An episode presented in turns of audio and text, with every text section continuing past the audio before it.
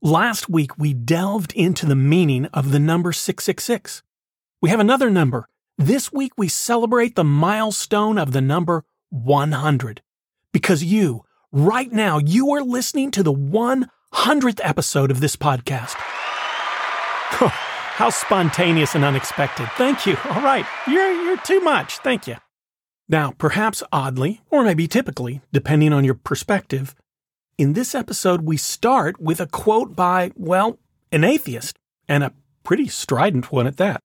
Then I tell you what arrogant Christians, drunks, and outspoken atheists, oh, and my vacation time all have in common, all on the way to answering the question, why don't we quote more of Karl Marx? Welcome to the Sky Pilot podcast that explores questions of faith, spirituality, and religion. I'm Dan Matthews, and I don't have all the answers, but I do enjoy the questions. Welcome to the podcast where every question is an invitation into a spiritual quest, and you're invited along for the journey.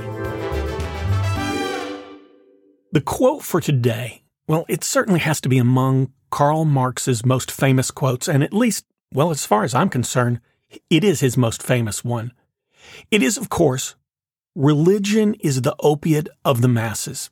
At least, that's what I heard when it was quoted the first time to me in school. The actual quote's not the opiate of the masses, but opium of the people. And truth be told, that really doesn't change the meaning very much, does it? When my wife and I go on vacation, I will often carefully conceal my vocation. Why? Well, three groups really, arrogant Christians, drunks, and atheists. All three are excited to find out that I'm a minister and then prove something to me. The arrogant Christians, they're actually my least favorite of these groups because the conversations I have with them aren't conversations at all. They are an attempt to prove their spiritual superiority, which is just tiresome to be around. The drunks are often trying to prove something that they just thought of, like the idea that Christianity, neutron stars, and maybe, I don't know, Jell-O are all alike spiritually. Normally, the premise is far more interesting than the actual conversation and explanation. Interestingly, the drunk theologizers have always been men, no exceptions. And then finally, there are the non-believers who want to prove me wrong. Now, I should say that sometimes conversations with non-believers are really very interesting because they have genuine questions. They aren't looking to convert me or be converted by me, just looking to learn something that they don't know. But occasionally I come across the anti-religion atheists. They're not just non-believers, but they are actively in opposition to religion and faith. These people often quote today's selection of Marx, and when they do, they feel that they've said something so irrefutable that they have just had the ultimate theological drop-the-mic moment in this debate. The problem with this quote is that when it's quoted to me as a refutation of my belief system, the person who quotes it means it as a statement of undeniable fact, not as an expression of someone's opinion. And therein lies the problem, right? It's hard to have a productive conversation between two people when one person understands something as fact and the other understands the very same thing to be, well, a matter of opinion. Look, I will agree that religion has at times been used by the wealthy, by the powerful, to control and pacify those who are not privileged within a society. So the question for me is not one of, has religion ever been caught making a mistake and is therefore eternally judged as being bad? Because if that's the standard for judgment, well, religion is not going to be the only entity, the only thing in existence to be judged. So is friendship, motherhood, education, any and all forms of government, and a lot of other things. Each of those have plenty of flawed examples, but enough good examples that we continue to see them as valuable. So if we're going to judge by failure, which is fair if that's what we're going to do, we should at least equally take into account successes. So are there occasions when the opposite of what Marx seems to be talking about, are there occasions when the opposite of that quote is true? Are there occasions in which religion and faith become the motivator for good, for social and political change within an unjust society? Though I have acknowledged the faults of religion at times in history, I'm also encouraged when I look to Mother Teresa, Gandhi, Martin Luther King, Junior, who were people who were motivated by their faith and used it in powerful ways towards social change for the benefit of the oppressed. And let's check in with the words of Nelson Mandela. In his autobiographical book, The Long Walk to Freedom, Mandela wrote of his awareness of Christianity as a young man and its social impact in South Africa. And he had something positive to say about it. This is what he said. The church was as concerned with this world as the next. I saw that virtually all the achievements of Africans seem to have come about through the missionary work of the church. Look, if you love this quote by Karl Marx, then I could quote a thousand religious people on the side of social transformation, and you likely will be unstirred. And if you, on the other hand, are already a person of faith, and you hear this famous quote of Marx, you're equally unstirred and quick to move along because Well, because there's nothing new here for you. So my goal today in quoting Marx is not to change the dynamic of this type of conversation. It's actually simply to add some new information that I discovered recently and found to be really interesting. By the way, when I say I discovered, I really mean I became aware of it, not that I was the first one to find it. Okay, so I told you that I learned the quote incorrectly. Maybe you knew the actual quote better than I did, or perhaps not. But here's the really interesting part for me. I didn't give you the actual quote.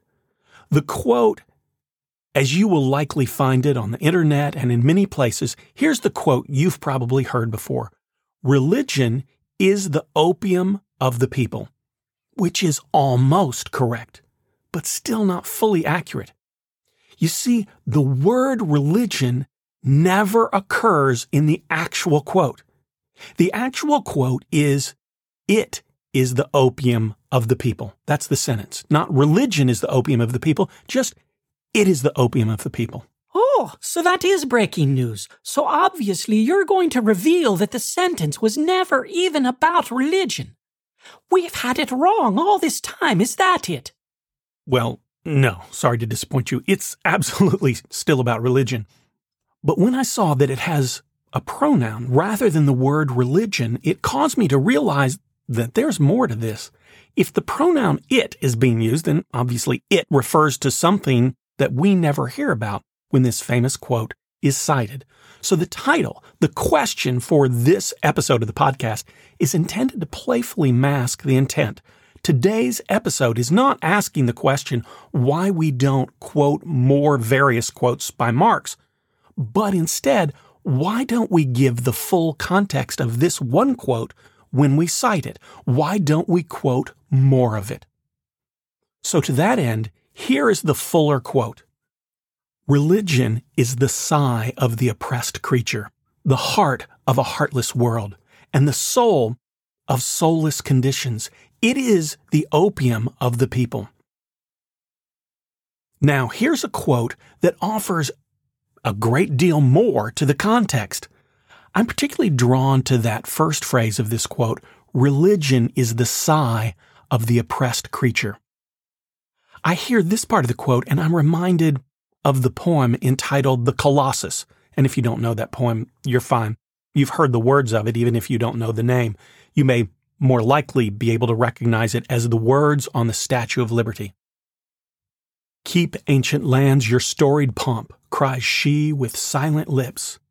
Give me your tired, your poor, your huddled masses, yearning to breathe free, the wretched refuse of your teeming shore. Send these, the homeless, tempest-tossed, to me. I lift my lamp beside the golden door. I love those words and they always stir me deeply. But we can also turn other places for similar words. We can turn to similar words from the Bible, Isaiah chapter sixty-one. The Spirit of the Lord is upon me, because the Lord has anointed me. He has sent me to bring good news to the oppressed, to bind up the brokenhearted, to proclaim liberty to the captives, and release to the prisoners. Now, if you are a red-letter Bible-toting believer of the Christian variety, you may well say, well, Dan, those are nice quotes that you just read to us, but I follow the words of Jesus. And if that is the case, I hope you then immediately recognized the quote from Isaiah. When Jesus began his ministry, he was first baptized. Then he went from baptism into the wilderness and was tempted. And then as he came out of the wilderness, his very first trip on this new earthly ministry, this mission of his, his very first trip was home to Nazareth, where he visited the synagogue. He was handed a scroll, and he read from the scroll. And the passage Jesus chose to read, the passage he chose to begin his ministry with, was this one that I just gave you from Isaiah. All right, so Jesus seemed to think that the oppressed were an important part of his ministry. So maybe Marx and Jesus were not as far apart as we thought. Here's the thing, Jesus' statement really isn't in contradiction to what Marx initially had to say. Religion is the sigh of the oppressed creature. Marx and Jesus would strongly agree in the powerful and strong connection between religion and the oppressed. Now, let me be clear, my goal with this podcast today is not to show you that Marx and Jesus were of one mind. I'm, I'm not even going to try to do that. Not interested in doing that. My goal is to draw your attention to something that I think is really useful. So here's my thought. My learning as I read this, every religion has at its core its reason for being. And that reason for being is pretty much always to help the adherents of that faith escape oppression. Okay, so if everyone agrees that faith is about escape from oppression, then why is there so much disharmony between various faiths, denominations, and religious groups? Well, because my premise is that every faith rebels against oppression. We just don't agree from one faith to the other, from one denomination to the other, what the oppression is. Look, I would argue that some anti-religion atheists have such an evangelical zeal for their belief system that they are practically a religion. And the oppression they see themselves battling against is the belief in God. Some conservative strains of faith, and I'm talking multiple faiths here, Judaism, Islam, Christianity, are fearful of the oppression they feel brought on by a changing world. They're fighting to save people from the oppression of change brought about by modernity. Historically, many Protestant churches see humanity as separated from God by our own sinful desires, and the role of the church is to help us escape the oppression created by our own sinfulness, our own brokenness. The black church experience in the United States has been very much about helping their community escape and break the oppression of bigotry and racism that exists in our culture. Buddhism believes that the human journey is typified by being stuck in the endless cycle of suffering in life, dying, and then being reincarnated to live through suffering again in the next life. The oppression they seek to escape is this endless cycle of suffering, death, and then rebirth. So here's my blueprint towards better relations between different faiths and differing denominations. When you encounter someone who holds a belief system different than your own, and you see the choices they make or the things they say, and you want to dismiss them as wrong, ask yourself this question: what is the oppression their faith seeks to remedy? Now, when I do this, and I don't always do this, but I wish I did, but I don't. But when I do this, two things happen for me. First, often the other person's behavior doesn't seem so strange and misplaced once I understand what is the oppression that they are railing against, that they are trying to stop.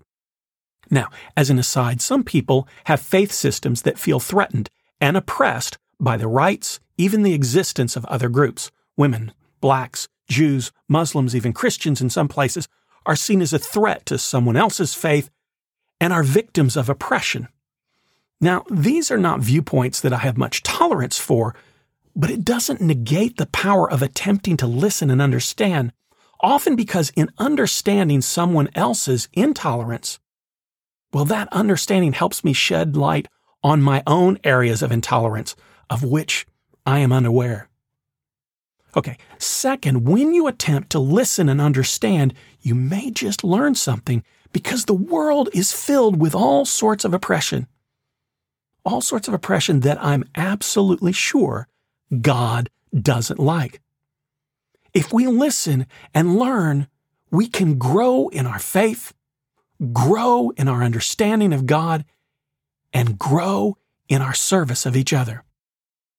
Whether you prefer Marx, who said religion is the sigh of the oppressed creature, or the book of Psalms, which says God upholds the cause of the oppressed, or Jesus when he read from Isaiah sixty-one, and he said, reading from Isaiah, "He has sent me to preach good news to the poor, to proclaim release to the prisoners and recovery of sight to the blind, to liberate the oppressed."